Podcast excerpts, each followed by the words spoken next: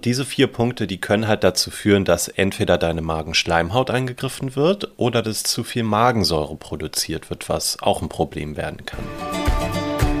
Hallo, schön, dass du wieder eingeschaltet hast zum Vita Moment Podcast, dein Podcast für Ernährung, Gesundheit und Wohlbefinden. Hier ist wie immer Chiara und Lars sitzt mir auch wie immer gegenüber. Ja, hallo und herzlich willkommen.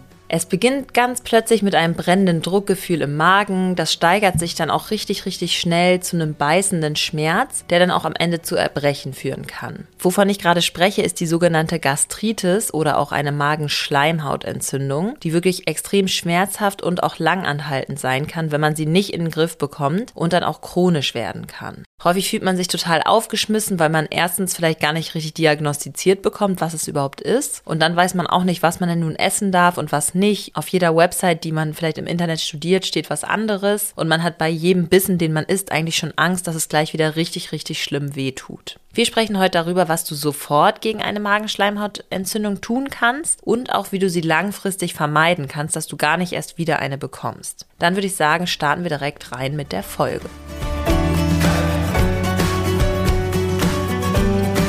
Beginnen wir mal damit zu erklären, was überhaupt eine Magenschleimhautentzündung oder auch Gastritis ist.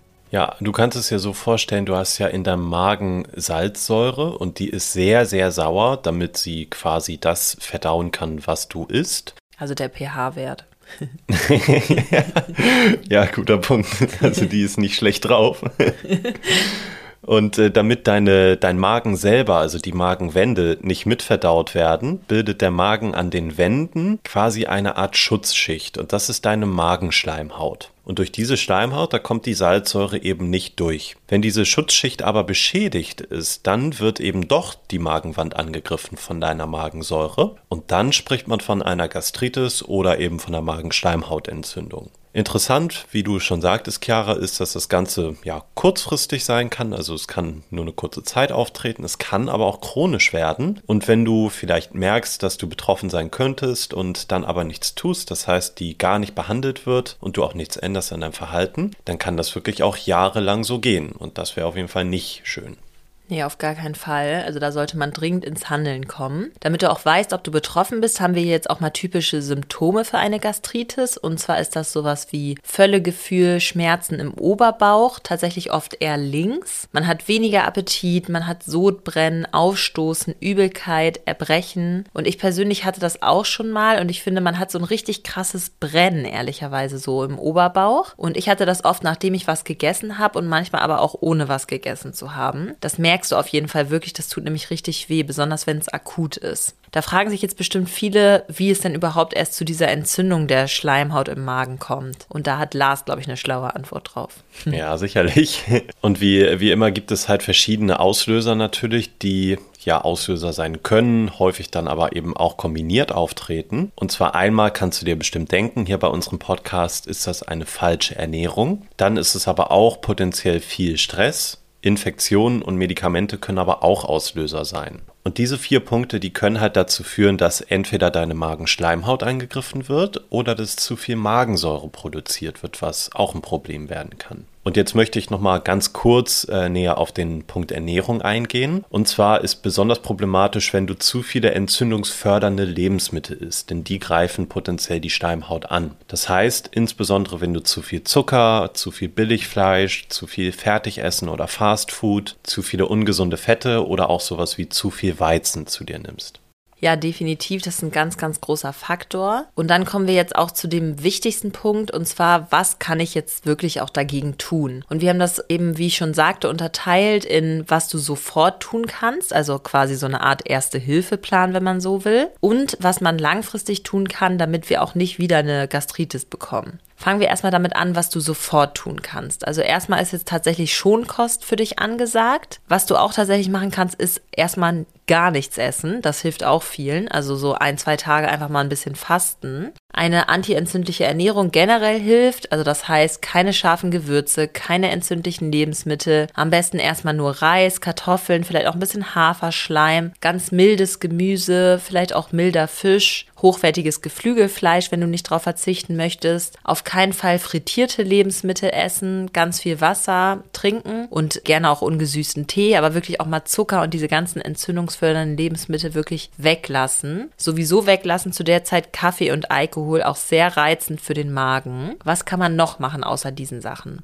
Ja, interessant ist auch, dass wenn du jetzt denkst, das ist ja was Entzündliches, da kann ich dann Nahrungsergänzungen nehmen, die antientzündlich wirken, dann könntest du, wenn du dich ein bisschen auskennst, ja schnell zum Kurkumin kommen. Das haben wir bei Vitamoment ja auch im Angebot. Interessant ist, dass du hier auf jeden Fall aufpassen musst, denn viele Kurkumin-Produkte, also in Kapseln sind die meistens, die enthalten auch das sogenannte Piperin. Das ist ein bestimmter Stoff aus dem schwarzen Pfeffer. Und dieses Piperin ist dafür bekannt, dass es den Magen-Darm-Trakt reizt. Und das ist wirklich genau das, was du nicht möchtest. Deswegen haben wir bei Vitamoment bei unserem Kurkumin auch auf Piperin verzichtet. Das bedeutet grundsätzlich, wenn du andere Kurkuminprodukte als die von Vitamoment nimmst, dann achte da wirklich drauf und achte natürlich auch darauf, wie es dir einfach bekommt, wenn du das zu dir nimmst. Das von Vitamoment sollte aber wahrscheinlich trotzdem für dich passen, weil eben dieses Piperin nicht enthalten ist.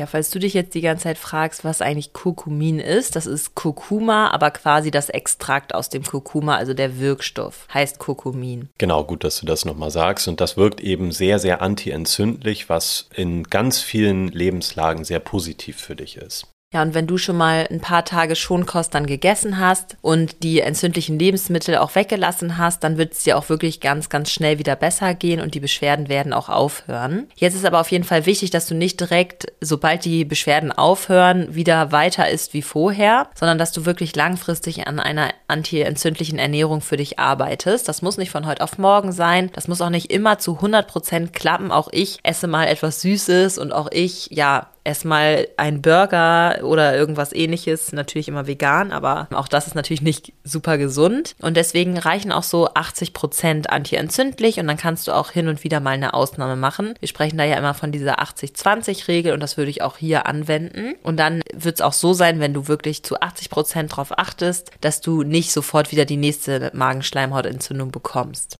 Außerdem solltest du auch unbedingt auf dein Stresslevel achten. Gerade unser Verdauungssystem, zu dem ja auch natürlich unser Magen gehört, ist ganz, ganz eng verknüpft mit deinem psychischen Wohlbefinden und deswegen auch ganz, ganz sensibel auf quasi alle möglichen Stress, Stressoren, sage ich mal, im Alltag.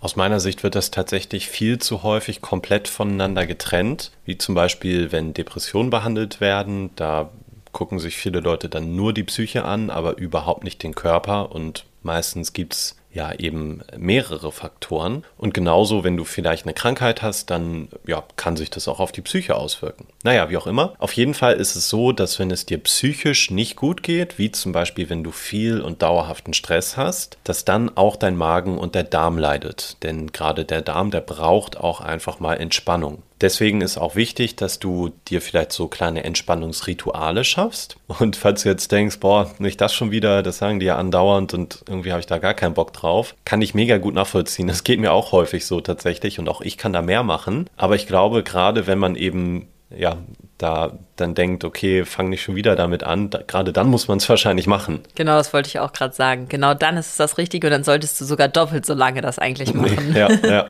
Naja, was kann das sein, was dich entspannt? Das ist sowas wie progressive Muskelentspannung. Das kannst du einfach bei YouTube mal eingeben. Du kannst aber auch eine kurze Meditation machen, ein bisschen Yoga, mal ein bisschen malen oder lesen. Und all das führt eben dazu, dass dein Nervensystem mal zur Ruhe kommen kann und dass sich eben Magen und Darm auch mal beruhigen können. Gerade der Darm, der arbeitet ja sonst mehr oder weniger die ganze Zeit, wenn du immer ihm Essen nachgibst und dann kann er sich halt auch mal regenerieren. Ja, was mir noch einfällt bei Stress ist unbedingt, dass du an deine Magnesiumzufuhr denkst und die auch auf jeden Fall erhöhst, wenn du merkst, dass du viel Stress hast, weil das sozusagen unser natürlicher Stresspuffer ist. Ja, sehr guter Punkt nochmal. Ja, nimm dir auch unbedingt wirklich Zeit, deine Gastritis auszukurieren. Hier ist es jetzt ganz, ganz wichtig, Entspannung einzubauen, dass du auch wirklich, wenn es richtig schlimm ist, Bettruhe dir selber ermöglicht und auch bei der Arbeit Bescheid sagst, dass du jetzt erstmal nicht fit bist. Und ja, das ist ganz, ganz wichtig, dir dann Zeit für dich zu nehmen. Und dann wird die Entzündung und die Schmerzen auch wirklich deutlich schneller wieder weg sein, als wenn du trotzdem irgendwie weiterhin auf Trab bist. Der letzte langfristige Tipp gegen eine Magenschleimhautentzündung ist, dass du dich um deine Darmgesundheit kümmerst. Jetzt fragst du dich vielleicht, wieso du dich um deinen Darm kümmern sollst, wenn du ja was mit dem Magen hast. Tatsächlich hängen Magen und Darm aber sehr stark miteinander zusammen und sind anatomisch ja auch direkt miteinander verbunden. Also nach dem Magen fängt der Darm an.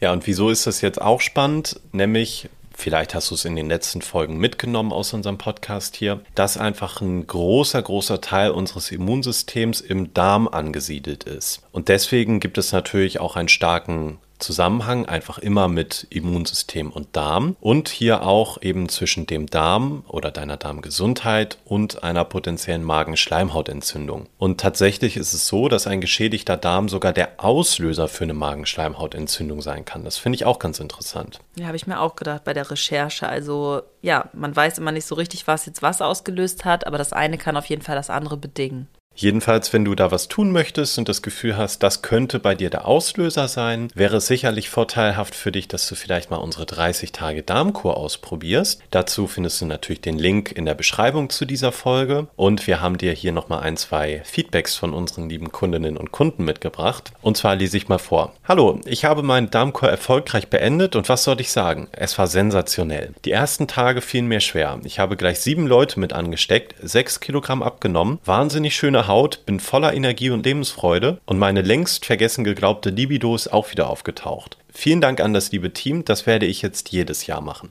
Ja, da würde man am liebsten auch direkt eine Darmkur machen, würde ich sagen. Ja, also was mich immer mega freut bei solchen Feedbacks ist, was es dann einfach noch für Bereiche gibt, die positiv beeinflusst werden, an die man am Anfang gar nicht so denkt, wie hier zum Beispiel die Libido. Ja, definitiv. Und dann haben wir auch noch ein weiteres Feedback. Huhu. Ich habe heute meinen letzten Tag der Darmkur erfolgreich beendet und ich muss sagen, ich bin total begeistert. Groß geschrieben. Diese Dauermüdigkeit ist komplett verschwunden, hatte in dem Monat keine Fressattacken und war viel aktiver. Schöner Nebeneffekt waren die 7 Kilogramm Gewichtsverlust. Also wird bestimmt einmal im Jahr gemacht oder das nächste Mal nach einem starken Antibiotikum. Jetzt versuche ich mal die Leberkur. Liebe Grüße. Ja, ich würde sagen, wir lassen die Feedbacks jetzt einfach mal so stehen und du entscheidest mal für dich, ob das nicht was für dich sein könnte und du vielleicht ein oder sogar auch mehrere Bereiche hast, wo dir das wirklich mal gut tun würde. Um das Ganze mal zusammenzufassen aus der Folge jetzt, wäre eine gute Herangehensweise bei akuten Beschwerden erstmal Schonkost zu essen und für viel Ruhe und Entspannung zu sorgen. Meide auf jeden Fall reizende Lebensmittel und entzündliche Lebensmittel und stell langfristig auch unbedingt auf eine antientzündliche Ernährung um. Das ist dann einfach besser, damit du langfristig nicht immer wieder eine Magenschleimhautentzündung bekommst.